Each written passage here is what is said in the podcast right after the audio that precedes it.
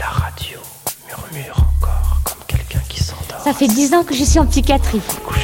Tout au début parce que j'ai fait un voyage, j'étais aux Indes et la télépathie dans la science, dans les cheveux, dans la, par la par la télépathie, par les voix que j'ai entendues, ça m'a rendu l'oreille très fouine et j'étais obligée de me rendre en psychiatrie car j'avais le bouton déboutonné dans tous les sens du de l'homme, dans le poids de serment, des seins, des lombes et du cul et des lélés. Je suis par la parallèle française des rôles interposés. Dans la science-fiction natale, des syllabes reposées y ont frappé Gracie. La télépathie fusée mondiale, transmission sanguine, les rôles interposés sont dans les parallèles françaises. Vous ne comprenez pas, pourtant il n'y a pas de complications. Moi non plus, je ne comprenais pas. Non, ce n'est pas une langue propre, docteur. Si vous ne comprenez pas ce que je dis, je ne comprends pas pourquoi il n'y a que moi qui parle ainsi. On m'a appris ce lexique, on a parlé dans ma bouche, dans les langues individuelles rexonapales. Si quelqu'un qui s'engage comme ça dans la psychiatrie hein, n'éprouve pas devant un schizophrène, devant un malade. Une sorte de, non pas d'admiration, mais de, de stupéfaction. Hein. Un petit peu que, comme devant l'Himalaya. Il vaut mieux qu'il fasse autre chose. C'est pas la peine d'assister. Il faut qu'il y ait ce, ce Ah devant la transcendance, c'est-à-dire d'une autre logique. Bonjour. Nos voyages en psychiatrie continuent, au rythme maintenant presque habituel du documentaire, de 11h à 12h30. Vous entendrez aujourd'hui l'enfant dans tous ses états, du nourrisson à l'adolescent, confronté à la maladie mentale. À 10h, nous débattrons de l'autisme, qui touche quatre fois plus les garçons que les filles, et aborderons le rôle de la génétique et de l'éthique. Première étape de ce voyage consacré aux enfants, et à la façon dont la psychiatrie les accueille, les regarde, les écoute, les traite, nous vous proposons de plonger au cœur des archives. Si vous le voulez, nous allons demander maintenant à la cabine euh, de nous faire passer euh, la bande sonore de ce film admirable de Jean Rouche qui s'appelle Les Maîtres Fous. Vous délirez, monsieur Arthur. Vous êtes fou. Comment devient-on fou Je ne délire Comment pas. devient-on simplement psychopathe ou présente-t-on un désordre Je mental crois qu'il vaut mieux lui faire prendre un calmant pendant quelques jours. Il est agité. Et voici notre émission Les Grandes Conférences. Aujourd'hui, 19e rencontre internationale de Genève, La folie et le monde moderne, par le docteur Henri Hay, médecin psychiatre. Et ça, nous, ne sommes pas tous des malades mentaux. Être fou, c'est comme un de ces cauchemars où on essaie d'appeler au secours sans y parvenir. Qu'est-ce que c'est qu'une maladie mentale? Et Ou alors l'obligation de le confronter Si on à cette autre interrogation. Qu'est-ce que notre civilisation De quelle folie se détache notre civilisation Ou vers quelle folie elle va? Ce fond du problème doit être résolu par son fond. En ces temps où l'INSERM a agité nos médias et remué l'obsession sécuritaire contemporaine par son rapport en mars 2006 sur le dépistage, la prise en charge et la prévention du trouble des conduites chez l'enfant et l'adolescent, il est intéressant d'entendre que déjà, en 1953, on demandait à la psychanalyse de guérir des enfants dits délinquants, comme en témoignent ces archives de l'INA repérées par Martine Auger dans Paris vous parle et restaurées à l'INA. Clara Candiani y recevait Madame Mazel. Madame, depuis combien de temps vous consacrez-vous à la psychiatrie et à la psychanalyse des jeunes délinquants plus particulièrement? Eh bien, depuis un an et demi, je suis expert auprès des tribunaux et je m'occupe avec Madame Mazel, avec euh, Monsieur le juge des enfants, d'examiner certains enfants qui ont fait quelques délits. Il y a une question que je pose à la psychanalyste plus particulièrement. Estimez-vous que dans le domaine de la psychanalyse, on est déjà parvenu à des résultats que l'on peut contrôler pour les enfants?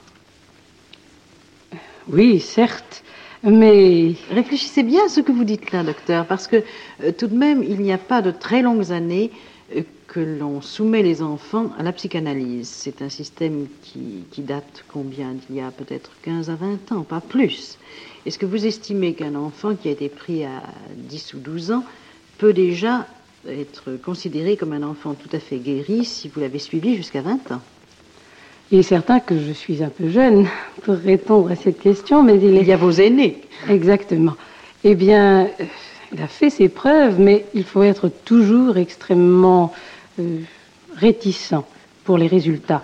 Parce que une cure de psychothérapie est une chose excellente, une cure de psychanalyse est une chose absolument remarquable, mais c'est quand même l'enfant qui vit dans un certain milieu, et c'est ce milieu qui a, qui a, qui a l'importance, qui est d'une importance capitale. Oui, j'allais vous demander quels sont les cas d'enfants en danger moral que vous avez à examiner le plus souvent dans cette région-ci, par exemple, et quelles en sont, d'après vous, les causes premières? Eh bien, je vais vous dire exactement, j'ai examiné surtout des enfants qui ont euh, fait des délits de, va de, vagabondage et des délits de vol, de petits vols. Je n'ai jamais examiné d'enfants qui ont fait, qui aient fait des vols à main armée. Je veux surtout des petits en, des enfants qui se laissent aller, euh, qui se laissent dominer, ou bien qui ont pris même la direction d'une petite bande et qui ont organisé quelques vols. Des enfants de quel âge? Oh, jusqu'à 16 ans à peu près. À partir de quel âge? À partir de 10 ans. Le plus jeune que j'ai vu. À partir de 10 ans? Oui. C'est un enfant de 10 ans vous que j'ai examiné Vous ne pensez dernière. pas que la question de l'habitation, que le taudis, que la surpopulation, ah. que tout cela joue Maintenant, vous arrivez aux causes, oui, il est certain. Je vous avais, vous avez parlé il y a quelque temps de l'hérédité. Eh bien, moi non plus, je ne crois pas du tout à l'hérédité. Certes, l'enfant arrive au monde avec un certain potentiel, mais euh, ce qui joue avant tout, c'est le milieu dans lequel il va être mis.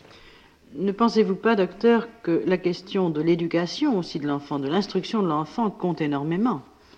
En effet, ce sont des enfants qui sont fréquemment de petits débiles mentaux, qui ont mal suivi leur classe, soit par des intérêts simples de la classe, ou par désir de voir du nouveau et de faire l'école buissonnière. Ce sont donc des enfants qui sont sans spécialisation aucune, qui n'ont pas suivi leur classe, qui n'ont même pas souvent le certificat d'études, et qui n'ont souvent aucun désir de spécialisation. Ils n'ont aucune envie de travailler, Mais de faire quelque chose de Peut-on leur inculquer ce, ce désir? Eh bien, c'est justement une des tâches de la liberté surveillée ou du psychologue et du psychiatre qui le voit en séance de psychothérapie, de redonner un petit peu de, le goût au travail, qui est une des choses capitales pour le futur équilibre de l'enfant. Et vous y parvenez? On peut y arriver.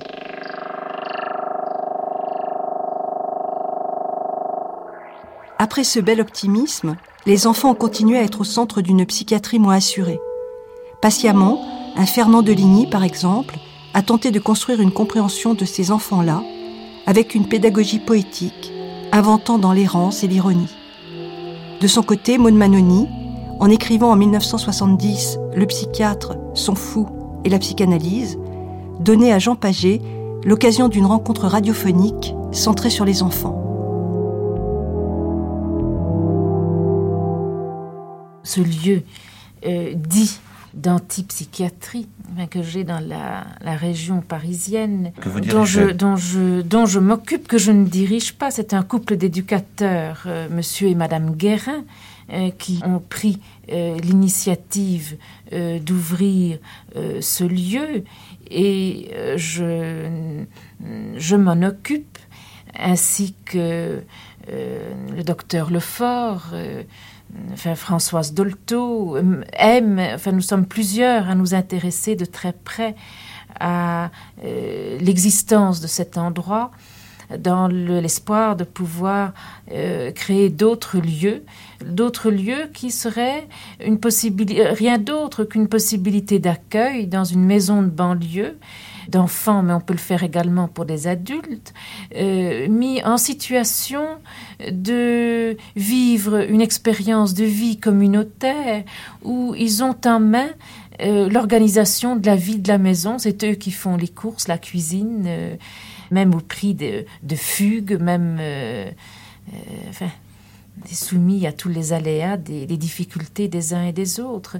Et alors c'est assez extraordinaire de voir comment un de ces enfants, par exemple, étiqueté psychose paranoïaque, euh, est arrivé là en septembre.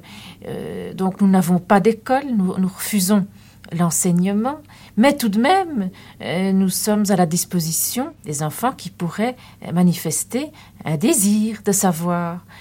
Et cet enfant étiqueté psychose paranoïaque, au départ, s'est dit, mais enfin, quel endroit? Cet endroit où il n'y a pas de maître.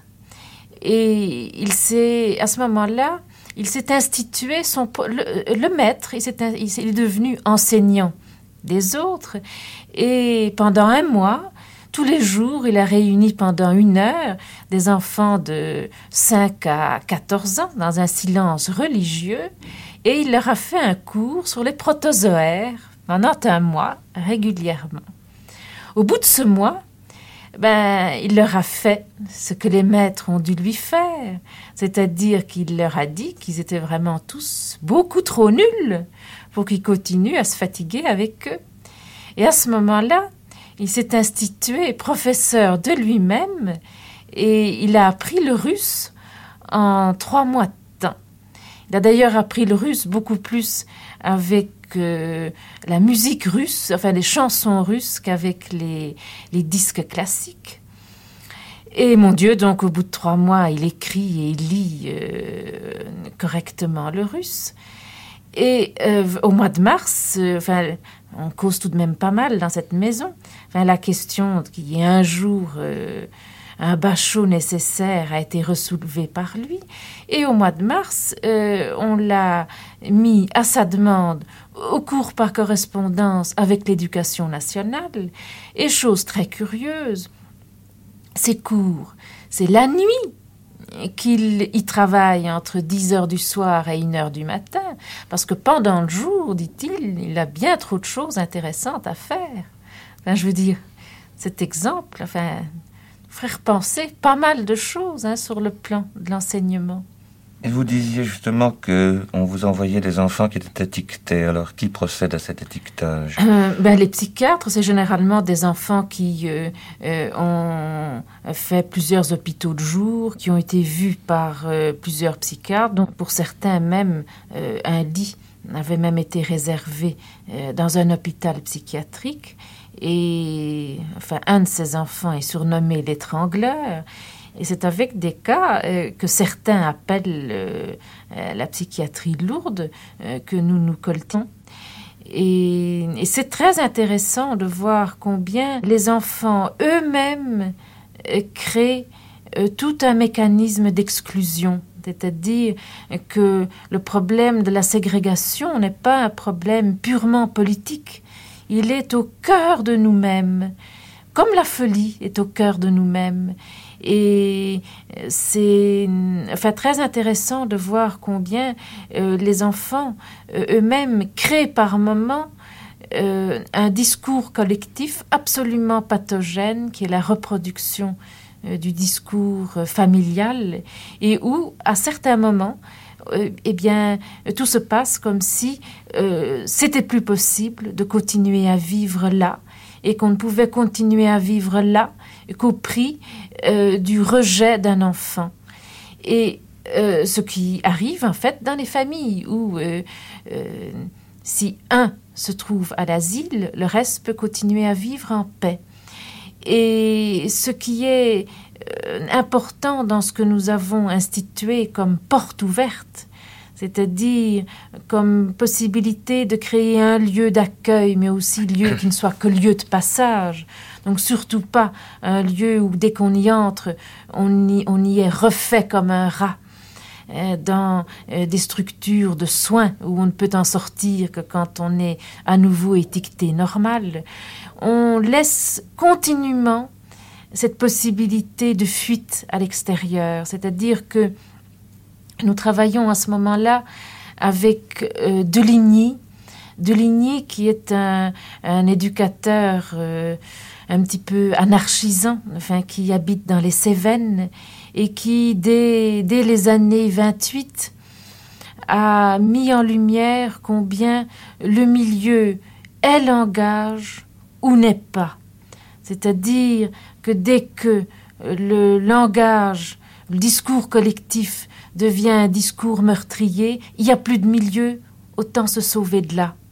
Et alors il a institué des possibilités d'accueil dans des familles d'ouvriers ou bien sous tente dans les Cévennes où euh, on peut envoyer comme ça quelqu'un euh, qui brusquement euh, rend la situation complètement invivable à tous. Mais de pouvoir aller jouer sur l'autre scène qui est pour Freud la scène du rêve, pouvoir jouer ailleurs tout ce qu'il a besoin d'exprimer euh, comme euh, euh, banditisme ou comme folie meurtrière, c'est extrêmement important. Enfin, ça lui permet ensuite de revenir en ayant tout à fait une autre parole. Enfin, j'ai là l'exemple en tête d'un enfant étiqueté étrangleur dont nous nous sommes occupés pendant un trimestre, c'est-à-dire pendant quand il est venu, les autres enfants savaient que si on ne le tolérait pas, il serait renvoyé à l'hôpital psychiatrique. Et à ce moment-là, euh, enfin, les enfants ont tous pu se déguiser, si vous voulez, en soignant, entre guillemets, c'est-à-dire prêts en supporter pas mal pour que l'autre puisse en fait vivre. Et cet enfant a beaucoup fugué. On le surnommait l'étrangleur parce que, euh, mon Dieu, il y avait euh, des impulsions par moment d'étrangler comme ça les, les petites vieilles du coin.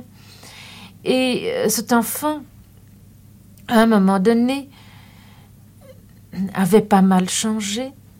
Et euh, puis c'est devenu brusquement très lourd pour le groupe et on a pu voir cela au niveau des, mutiques qui commençaient, les enfants autistiques, et qui, euh, sentant à un moment donné euh, ce discours collectif meurtrier, ont commencé à se mutiler et on peut dire que c'est ça qui, pour nous, est vraiment le baromètre, c'est-à-dire que quand les mutiques vont moins bien, on peut être sûr que euh, le discours collectif est un discours insensé. Et c'est important de pouvoir préserver un langage qui se tienne euh, pour qu'une parole folle puisse prendre sens. Et à ce moment-là, on l'a envoyé l'enfant en question chez Deligny, qui, euh, quand il est arrivé là, a commencé à casser tous les carreaux du village, les enfants des écoles se sont sauvés. Le garde champêtre qui n'avait plus mis son képi depuis 20 ans l'a mis. Enfin, puis au bout de huit jours, il était la terreur. C'est-à-dire, il mettait en acte l'étiquette qu'il avait reçue, et tellement reçue, cette étiquette-là, que c'est toujours d'abord comme ça qu'il se présente. Et ensuite, on l'a envoyé camper dans la forêt où là, il se trouvait à ne pouvoir pas nuire. Il était seul, avec un aîné de 20 ans qui campait là avec lui. Et puis, euh, on peut dire que c'est ensuite qu'il a amorcé une période dépressive et qu'il a pu à nouveau euh, avoir du cœur. Et en ayant du cœur, euh, ben, repenser un petit peu tout ce qui s'était passé là pour lui. Et alors les enfants ont, comme ça cette possibilité d'être là, et puis quand ils ne veulent plus être là, d'aller ailleurs. Mais ce que vous dites à propos des enfants euh, doit être possible parce qu'ils peuvent pas être réellement dangereux, comme le cas de cet étrangleur dont vous venez de parler. Est-ce qu'on pourrait laisser en toute liberté les adultes? Est-ce que c'est possible? C'est-à-dire que cet enfant-là, étrangleur, avait bien été l'objet d'un certificat dangereux pour lui-même et pour les autres, et un certificat entièrement correct, parce qu'en effet, il était dangereux. Mais ce qui est intéressant, c'est qu'on l'a rendu dangereux. C'est ça qui nous échappe totalement. C'est-à-dire que la folie, ça se développe avec quelqu'un d'autre. Et c'est évident que euh, la question serait trop simple s'il suffisait d'ouvrir les portes des asiles pour que tout aille bien. C'est pas vrai. Hein? Qui a encore oublié ses clés?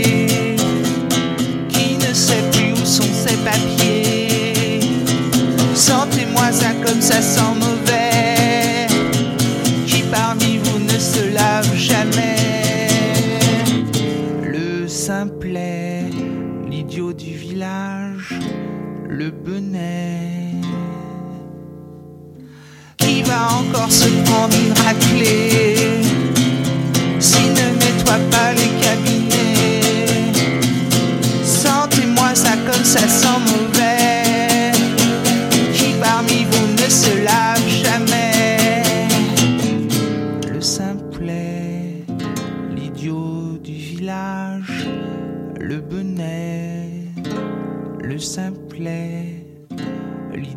Fernand de Ligny a traversé le XXe siècle avec et pour les enfants. Il a commencé son itinéraire avant-guerre. Françoise Estève l'a rencontré en 1977, évoquant Armentières, où il travailla dès 1938. Donc j'avais du beau matériel, il y avait des fleurs dans la classe, parce qu'il y avait la chapelle pas loin, alors euh, le jardinier, il amenait des fleurs à la chapelle, et hop, euh, petit pot de géranium et des plantes vertes dans la classe. C'était la vitrine. Quand des gens venaient, euh, on montrait les classes. Alors les gamins étaient briqués, cirés, ils sentaient bon, ils avaient des tabliers neufs tous les matins. J'étais très consciencieusement privilégié. Ça aurait pu durer longtemps. Ça allait très bien.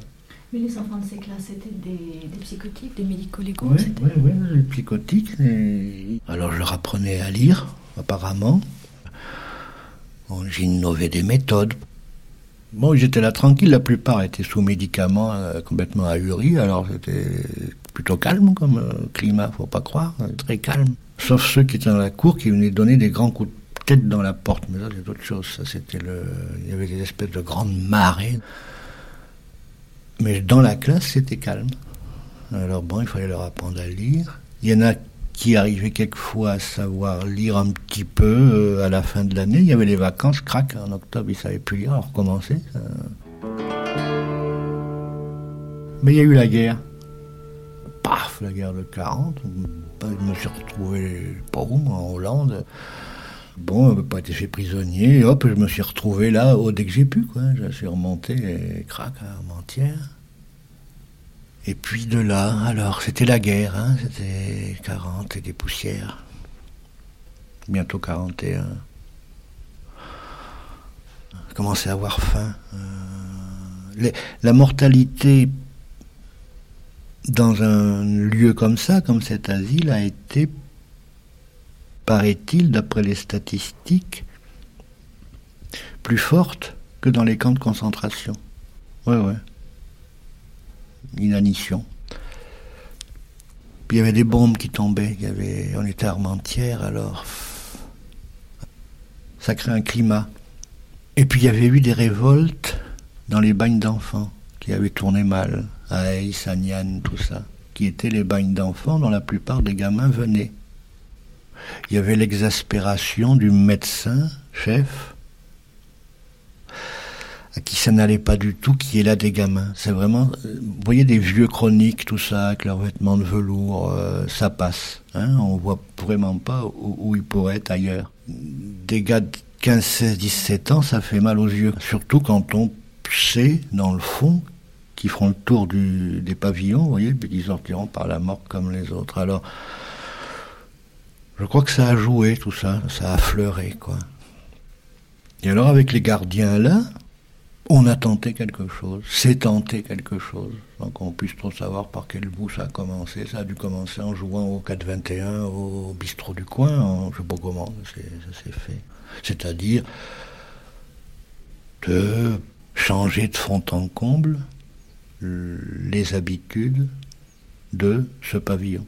La sympathie que les gardiens pouvaient avoir avec les gamins, même s'ils les battaient ou s'il se passait des choses apparemment épouvantables, c'était quand même les mêmes qui leur cognaient dessus en s'y mettant quelquefois à deux ou à trois quand il fallait, pour bien mater celui qui résistait trop, là, qui étaient capables d'aller la nuit, risquer leur peau pour leur ramener des patates ou je sais pas quoi, parce qu'il fallait pas s'amuser à se promener la nuit, c'était le couvre-feu, enfin il y avait des patrouilles allemandes qui rigolaient pas, elles tiraient sur ce qu'elles voyaient.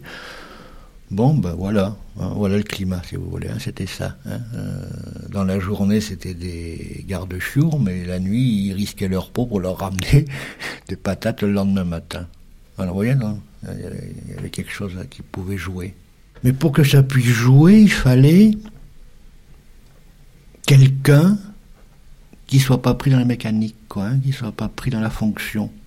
Or moi, j'avais pas du tout l'intention de faire carrière dans rien, puisque dans le même temps, j'écrivais. Le projet s'est fait jour de faire un immense institut médico-pédagogique, le plus grand d'Europe, enfin, etc. On avait fait des ateliers, les gamins, ils travaillaient, ça avait bonne allure. Euh, puis ça marchait bien, euh, il n'y avait plus de punition. Vous voyez, ils allaient faire du sport, euh, on faisait du théâtre, des marionnettes, des jeux mimés. Il y avait une équipe de football, ils, allaient, ils, ils prenaient part au championnat de cross-country. La seule chose dont j'ai conscience, j'ai conscience de l'avoir, non pas faite, mais dite, c'est de dire, bon, bah, à partir de maintenant, il n'y a plus de sanctions. Mais faut pas croire, les gamins, ils écoutaient ça euh, d'une oreille.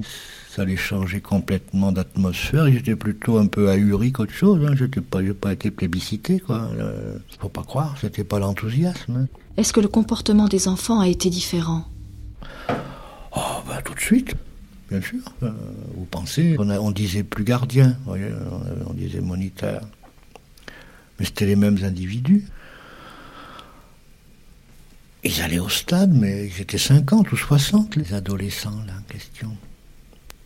Ils faisaient comme les Allemands, ils, chantaient, ils se mettaient en rang par cinq et, ça faisait des histoires sombres parce que les Allemands pensaient qu'on se foutait de leur gueule parce qu'il fallait voir la, dégaine qu'ils avaient. Ils avaient des shorts qu'aux genoux, ils, voyaient la boule, ils sortaient de l'asile, en fin ils étaient internés depuis des années, ils se mettaient en rang par cinq et puis de bon cœur, ils bramaient comme les autres, là, ils les voyaient faire, ils étaient barrés.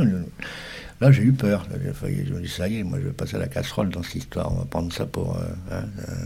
Donc, oui, c'était ça le climat. Puis, j'ai eu des matchs de football historiques qui se sont fait battre de 27 à 0, enfin, etc. C'était fantastique. Le projet évident, c'était qu'il aurait fallu aller vivre ailleurs. Qu'il n'y ait plus de pavillon, parce qu'une fois que quelque chose comme ça a démarré, il faut que ça continue. On ne peut pas s'arrêter. Il faut toujours avancer, toujours avancer, toujours avancer. Sinon, ça tourne morne.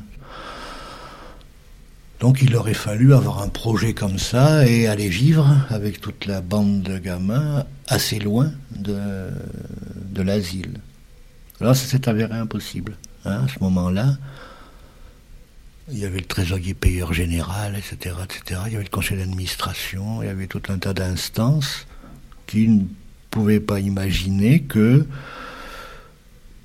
la ferme, par exemple, puisque l'asile avait des fermes qui étaient soigneusement tenus, enfin, par des malades adultes, débiles, soi-disant, euh, pour qui c'était le mode de vie et qui risquaient pas de s'évader. La menace pour eux, c'est d'être foutu à la porte, c'est pas, c'est le contraire.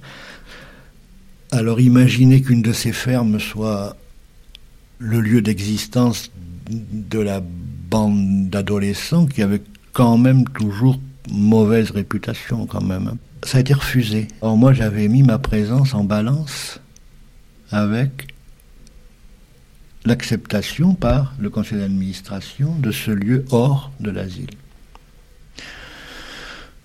Refus, alors je suis parti.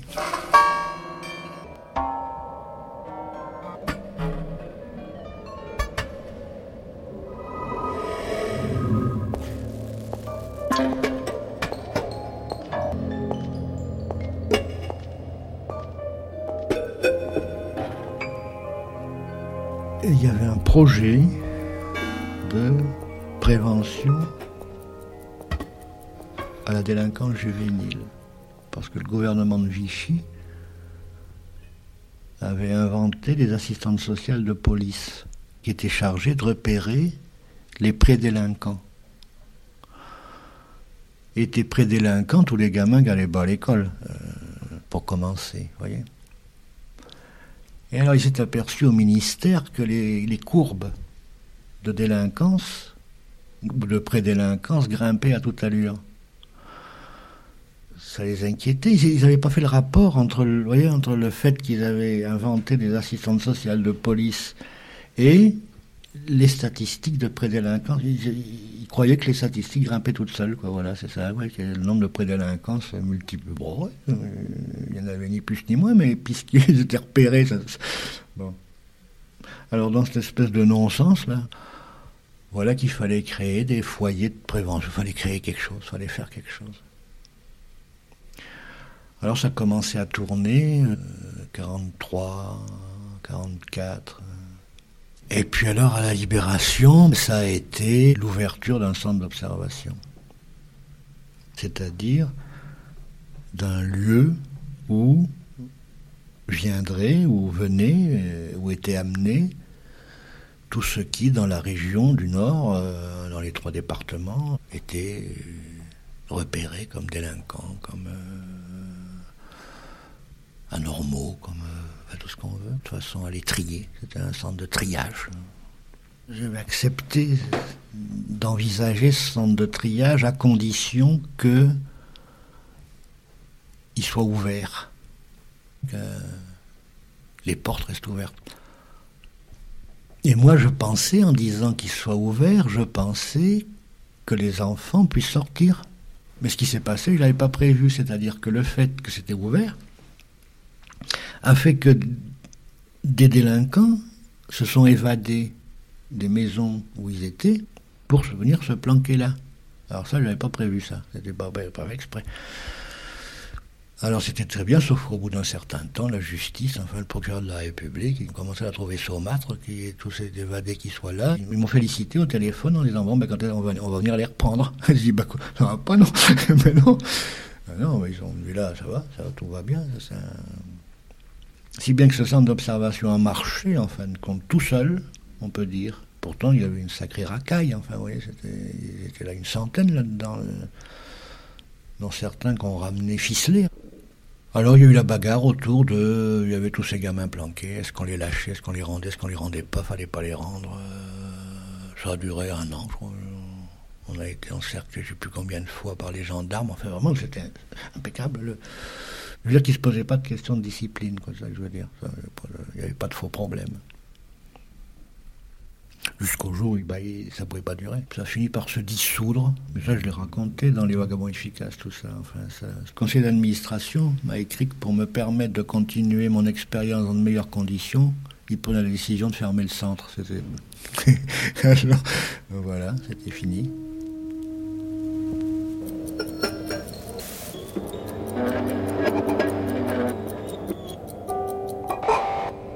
Fernand Duligny. D'abord, cette démarche-ci, cette tentative, nous ne l'avions pas prévue. Il s'agissait pour les uns les autres d'entre nous de nous embarquer euh, comme ça, de revenir dans les CEN qu'on connaissait déjà, pour y avoir vécu antérieurement, avec avec nous Jean-Marie, avec avec nous un gosse autiste. Hein, et ça, bon, c'était arrivé comme ça, pas fait exprès non plus. Enfin, j'avais été euh, assiégé par, euh, enfin bon, je vais pas raconter l'histoire, mais assiégé par la propriétaire de la petite maison que je louais à Tours en Sologne, qui avait des amis qui étaient les parents de Jean-Marie. Hein.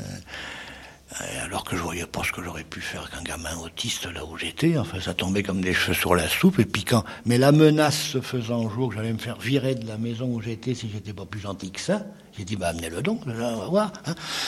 Et alors j'ai eu la surprise, car je venais de lire Itard, pas longtemps avant, Itard, l'enfant sauvage, etc., euh, que la description de l'enfant qu'Itard avait ramené de la Lozère,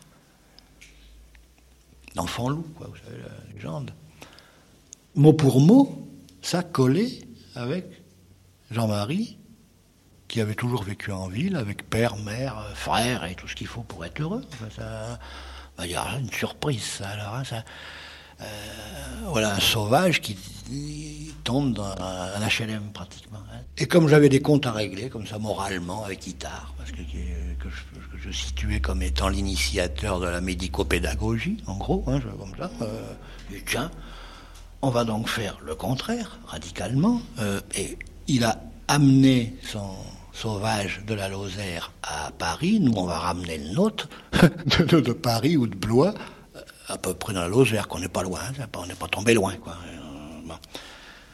En reprenant tout ça absolument à contresens, c'est-à-dire non pas de nous dire il est handicapé ou il est ceci ou il est cela, mais dans la perspective très clairement pensée de mais qu'est-ce qui nous manque?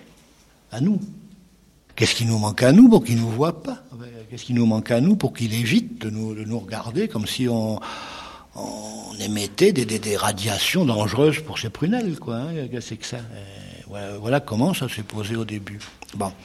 Et puis, quand même, 67, euh, 68, euh, j'imagine que les événements de 68 ont dû créer une résonance que je ne pouvais pas du tout prévoir en 67 à cette démarche dont pourtant à ce moment-là je ne parlais guère, mais qui était quand même parlé par des psychologues qui avaient vécu 68, qui avaient occupé les facs, qui avaient fait les choses, et qui cherchaient un terrain de manœuvre un peu plus euh, autre que euh, les institutions régnantes. Euh, bon. Donc ça s'est su. Et alors d'autres enfants sont arrivés comme ça, et bon nous avons fait face une semaine après l'autre, un mois après l'autre, à ces arrivages d'enfants, en esquivant la surcharge qui venait de, du fait que j'étais connu d'avant, que j'étais connu des tentatives antérieures, qu'on me croyait mort depuis longtemps. Euh, j'ai toujours si on ne créait pas des institutions de l'INI, c'est ce qui est mauvais signe. Hein. Et là que j'étais vivant, ça se tiens. Alors tout ce qu'il y avait comme délinquants euh, qui traînaient dans les arrière-cours de tous les asiles, ils m'étaient adressés et ça marchait tout seul. C'était vraiment la, tombée ici de partout, de, Marseille, de, on voulait quoi. Alors il a, il a, fallu esquiver ça, quitte à faire dire bah, de Ligny, il devient con ou quoi, que j'ai que ça, euh, il est plus comme avant, euh, plus quoi. Hein, plus les éducateurs, plus les psychologues en déroute qui venaient voir ce qui se passait, puisque c'était 68,5, 68, trois quarts. Bon, pendant ce temps-là, nous, on était aux prises, les uns les autres, on n'était pas très nombreux, 5, 6, 7, euh, avec ces arrivages de gosses psychotiques dans un état assez spectaculaire. Quoi. Ils s'asseyaient sur les braises, ils attrapaient l'eau bouillante, ils se foutaient la tête. Et l'un de nous, euh, qui avait en vitesse installé une aire de séjour pas loin d'ici, dans le bas, là, bah, il est affolé, quoi. Il avait trois, quatre gamins autour de lui, j'ai vraiment affolé. Si bien dès qu'il pouvait se faire relayer par euh, quiconque passait, il remontait à toute pompe la pente, à bout de souffle. Il arrivait qu'il me faisait peur à chaque fois parce qu'il était soufflé. Et il me racontait non seulement les catastrophes qui avaient failli se produire, mais celles qui se produiraient certainement tout à l'heure. Alors, hein, si je lui avais répondu, mais mon pauvre vieux, il dit pas rien, il serait retourné à l'usine tout de suite, ça c'est sûr. Que... Donc, s'il me le racontait, c'est parce qu'il supposait que j'y pouvais quelque chose. Je, lui, là, pas été franc du collier, je lui ai pas dit que j'y pouvais rien. J'ai fait croire qu'un jour ou l'autre, on... Euh, et je ne sais plus pourquoi. Alors, je ne sais plus pourquoi. J'ai dit, au lieu de, de me raconter tout ça, dont je voyais vraiment pas ce qu'on pourrait faire, t'as qu'à garder trace de leur trajet sur le petit territoire euh, qui est le tien. Voilà. Hein Alors il a commencé à, très scrupuleusement, très soigneusement, à, sur un papier transparent, transcrire d'une façon scrupuleuse ce que je lui ai même pas demandé, mais c'est dans sa nature d'être scrupuleux. Alors les traces étaient scrupuleuses, heureusement. Je dis ça pour dire à quel point c'était pas fait exprès. Quoi. Et on voyait bien les lignes d'air donc de tous les gamins qui étaient tracées sur ce papier transparent, en dessous duquel il y avait le plan du territoire, la tente, le feu, l'eau, le, le, ruisseau, etc. Hein, les arbres. Hein. Bon, Ceci dit, ça allait déjà mieux, on peut dire. Hein, ça, on peut dire que quelque chose allait mieux. Hein, euh, mais je savais toujours pas quoi faire de cette documentation qui m'arrivait scrupuleusement faite tous les jours, euh, tous les jours, ça s'accumulait, ça s'accumulait, jusqu'au jour, à force de les classer les unes par-dessus les autres, à ma grande stupéfaction, je me suis aperçu que les lignes d'air ne sortaient jamais d'un espèce de cercle j'avais beau battre les cartes, j'avais beau les remettre les unes par-dessus les autres, et ça n'en sortait pas. Jamais. Hein, on voyait les nerfs qui allaient jusque là où il n'y avait rien. N'allez pas plus loin, revenez, quel que soit le gamin qui court, qui, qui marche à cloche-pied ou ce qu'on voudra. C'était étonnant, cette espèce de. C'était pas un cercle, j'ai appelé ça un cerne. Parce que c'était pas un cercle, c'était pas, c'était ovoïde, c'était.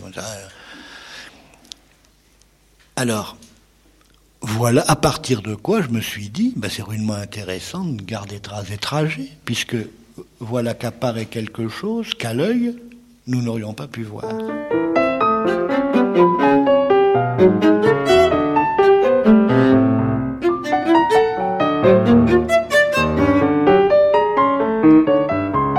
Extrait de Ce gamin-là de Fernand Deligny.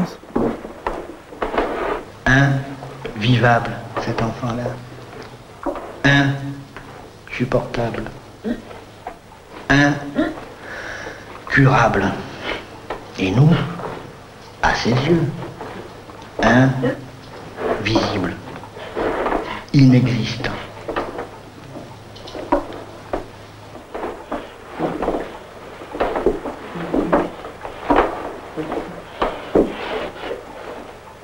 Curieux mélange que celui du co-auteur avec Deleuze de l'Anti-Oedipe, Félix Guattari, avec Fernand Deligny. Ils se sont rencontrés à la période où le dit Fernand Deligny se coltait avec l'autisme. Félix Guattari Oui, mais cette mise en question du sujet et de la parole, tu l'amènes euh, très loin, car euh, tu l'amènes y compris comme remise en question de ce que j'appelle moi, enfin, le système des significations dominantes, ou autrement dit, le système des significations instituées. Je prends une, une citation, je la prends au milieu d'une phrase. Radeau de présence, fendant à contre-courant le flot du médicalisme outrancier et du psychanalysme abusif qui se conjuguent pour justifier la créance qu'il y a pour ces enfants-là des institutions fort convenables. On voit donc que là, c'est une mise en question euh, euh, au moins micropolitique et sinon purement et simplement politique des systèmes euh, d'institutions. Ça va d'ailleurs m'amener à te poser une question plus précise, mais en fin de compte, qu'est-ce qui fonctionne? Qu'est-ce qui fonctionne quand ça marche? Parce qu'il y a des résultats, c'est-à-dire que les enfants qui viennent là, qui sont complètement perdus, qui se tapent la tête contre les murs, il y a quelque chose qui change, il y a un mode de rapport différent. Qu'est-ce qui intervient? C'est pas seulement le changement de cadrage, c'est pas donc l'introduction de d'autres composantes sémiotiques, c'est aussi ce que j'appelle moi, enfin peu importe les, mots, mais une autre, une nouvelle micropolitique de l'énonciation, de l'énonciation des, gens qui sont là, de l'énonciation collective. Quand on voit un enfant mutique, tracé, et ici sur les murs, ben voilà, c'est ce qu'on pourrait appeler des dessins, mais je n'aime pas ce mot-là parce que dessin, ça ne me va pas. Il y a quelque chose de flagrant, c'est qu'il n'y a pas le bonhomme. Hein, si on regarde, pour qui a un peu l'habitude de voir des enfants dessinés, il y a une surprise. Il n'y a pas le bonhomme. Ou alors, celui qui voudrait voir le bonhomme là-dedans, il faut y croire. Quoi, hein. Il n'y a pas le bonhomme. Bon. Et je dis, ces tracés, qui sont traces de la main de l'enfant sur un papier, sont traces de gestes. Et je dis, ça ne représente rien. Il hein, n'y a, pas une once de représentation de quoi que ce soit. Car non seulement il n'y a pas le bonhomme, qui sera en quelque sorte le soi représenté, mais il n'y a pas la maison, il n'y a pas rien du tout. Il n'y a, pas le soleil, il n'y a pas les bateaux, il n'y a pas les drapeaux, il n'y a, pas, a pas les avions, il n'y a rien de tout ça. Hein, rien de tout ça. Bon. De même, ces lignes d'air hein, qui sont traces des trajets des gamins. Je dis, c'est pareil. Il n'y a pas le bonhomme non plus. Autrement dit, on peut commencer à regarder utilement ces traces, ces lignes qui sont gardées, à partir du moment où nous oublions complètement, mais c'est la trace de qui? Ce qui nous a retenus trop longtemps, c'est que nous-mêmes, nous étions tenus, ça c'est la trace d'un tel, ça c'est la trace d'un tel, ça c'est la trace d'un tel. Il y avait toujours la trace de qui? À partir du moment où on coupe ça, c'est-à-dire que par un empilement des cartes, par un maniement des traces, on a complètement paumé, oublié euh, qui c'était. apparaît alors autre chose. Mais pour qu'apparaisse autre chose, la condition première est d'oublier un peu la trace de qui c'est. Si ça n'est plus trace de qui, c'est trace d'autre chose. Autre chose, quoi hein, Voilà. Mais il faut pas croire, ça a l'air tout simple et tout bête ce que je raconte là, mais il faut des années. Il faut, il faut des années pour couper le qui, là, couper le truc. Là. C'est très long euh, et ça déroute tout le monde, même au sein même du réseau. Parce que si chacun est invité à oublier de qui est la trace, comme en écho, ça amène qu'il est obligé de s'oublier un peu, quoi, hein, si on peut lui-même, quoi. Hein, ça, joue tout de suite, ça, ça. Donc, ça a l'air tout simple et c'est difficile, en fin de compte, à faire, hein, à être agi.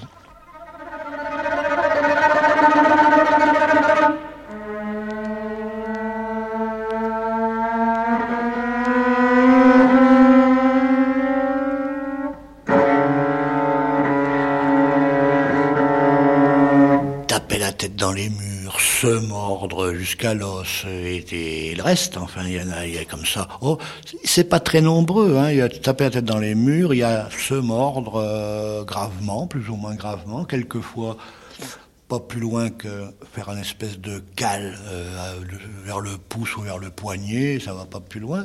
Mais il arrive aussi que nous ayons à recevoir des enfants qui sont attachés depuis deux ans et demi sur un lit d'hôpital psychiatrique parce qu'ils se mordent. Alors, médicaments d'un côté et puis bonne attache de l'autre, et puis ça va comme ça. Hein, euh, et ça dure depuis des années. Alors on est stupéfait de voir qu'après un pareil traitement, au bout d'un certain temps, c'est vivace, hein, espèce humaine est extraordinairement vivace. On ferait ça une plante, on n'en parlerait plus. on ferait ça un animal, il serait, il resterait drôlement estomaqué, hein. Non, au bout d'un certain temps, ça repousse, ça va, ça gigote, ça rigole, c'est reparti, quoi. Hein, ça... Bon, alors bien sûr, ça veut dire que il s'agirait pour nous de tenter de recréer, d'imaginer un milieu par eux repérable. Et alors là, on n'a pas fini de. C'est pas simple, hein, ça. C'est ça. Je crois que là, on, on, avance un tout petit peu parce que tout, hein, ce qui est le repérable, ça c'est justement pas seulement ce que j'appelais des composantes d'expression, des composantes sémiotiques, c'est peut-être fondamentalement un milieu dans lequel rentrent des trajectoires, des espaces, des, des objets, des, euh, des, du fer, enfin des, des, euh, des, activités comme faire le pain, etc.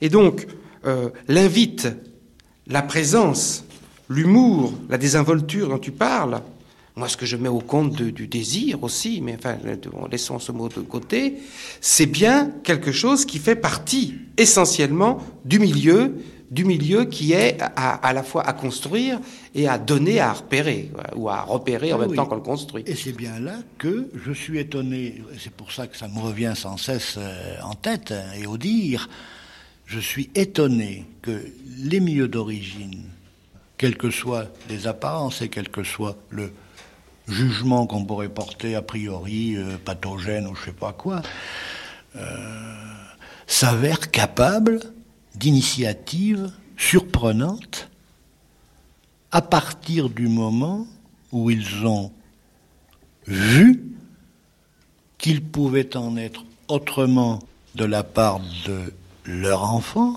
Tu racontes par exemple qu'une famille euh, ayant vu que euh, leur enfant avait un contact extraordinaire avec un mouton, mmh.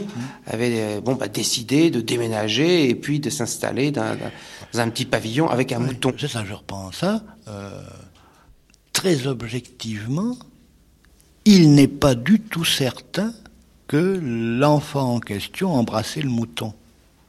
Pas sûr, ça. Mais, comme les images avaient été prises tout à fait par hasard, hein, on voyait la tête du mouton et la tête de l'enfant qui se tournait vers le mouton, mais comme la tête du mouton cachait ce qui pouvait se passer, on pouvait supposer qu'il embrassait le mouton. À mon avis, il n'a jamais embrassé le mouton. Mais comme il s'avère que cet enfant n'était pas un embrassant, en bon autiste psychotique, qu'il était, il était évident que la mère allait voir qu'il embrassait au moins les moutons. Et puis, mais ça joue souvent comme ça. C'est pour ça que je dis que voir est important, puisque moi j'ai rien dit, personne n'a rien dit, ça n'a pas du tout la même résonance que si je m'étais précipité pour dire à Madame Machin, vous savez, votre enfant embrasse les moutons. Hein, euh, euh, personne n'a rien dit, c'est cette femme qui a décidé que elle avait vu son gamin embrasser des moutons, donc dorénavant, pas de retour envisageable du gamin s'il n'y avait pas un mouton, au moins. Mais euh, un mouton dans un, au troisième étage d'un HLM, c'est pas évident. Hein. Alors, je veux dire que ce qui peut se passer ici, euh, dans des circonstances qui peuvent apparaître comme singulières, comme particulières, euh, c'est peut-être un moment nécessaire uniquement parce qu'il y a de l'espace et que dans un espace, ben, il se passe des choses. Hein. Le gamin, au moins, il peut galoper, il peut courir, il peut aller, il peut aller venir. Il y a des moutons, il y a des chèvres, il y a un tas de, choses comme ça. Hein. Et il est certain, moi je pense quand même assez certainement que dans ce que j'appelle le repérable, se trouve par exemple un simple fait comme l'eau qui s'arrête. Et alors, euh, comme ils ont l'oreille très fine en général, que ce soit deux étages au-dessus ou deux étages en bas, s'il y a un robinet qui se ferme avec un bruit particulier, ils sentent que l'eau est arrêtée quelque part et boum, des grands coups de tête dans le mur. Hein, ça, ça, ça, c'est très fréquent. Alors que ici, nous bénéficions du fait que la rivière, ça coule. Hein. Ne serait-ce que ça. Hein. C'est-à-dire, la rivière coule, bien souvent ça rassure énormément les enfants qui sont là. Hein, mais il faut bien savoir que ça n'est qu'un moment, ça. Hein, c'est un moment de réassurance. Donc nous vivons ça sans arrêt, sans arrêt, sans arrêt, sans arrêt. Nous n'allons pas quitter la pédopsychiatrie à la fin de ces archives, puisque les enfants et l'autisme vont être au cœur de notre rencontre dans quelques instants. Le temps de s'évader, de réfléchir, le temps de rêver, autrement. France Culture à l'heure d'été, du 24 juillet au 27 août. L'esprit public passe le cap cette année, huit ans de réflexion, l'occasion d'initier cinq émissions thématiques spéciales, cinq grandes questions qui se posent à la société d'aujourd'hui. Les addictions, la politique culturelle, la question nucléaire, la climatologie, la délinquance, la réforme de l'État. Cinq débats au fil de l'été. L'esprit public chaque dimanche du 30 juillet au 27 août à 11h.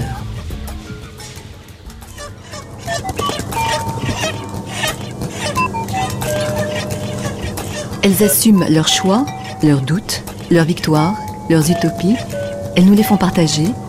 De tous âges et des quatre coins du monde, elles ouvrent notre regard à un petit peu plus d'humanité. La ronde des femmes, cet été sur France Culture. Écoutons-les chaque jour de la semaine à 14h30.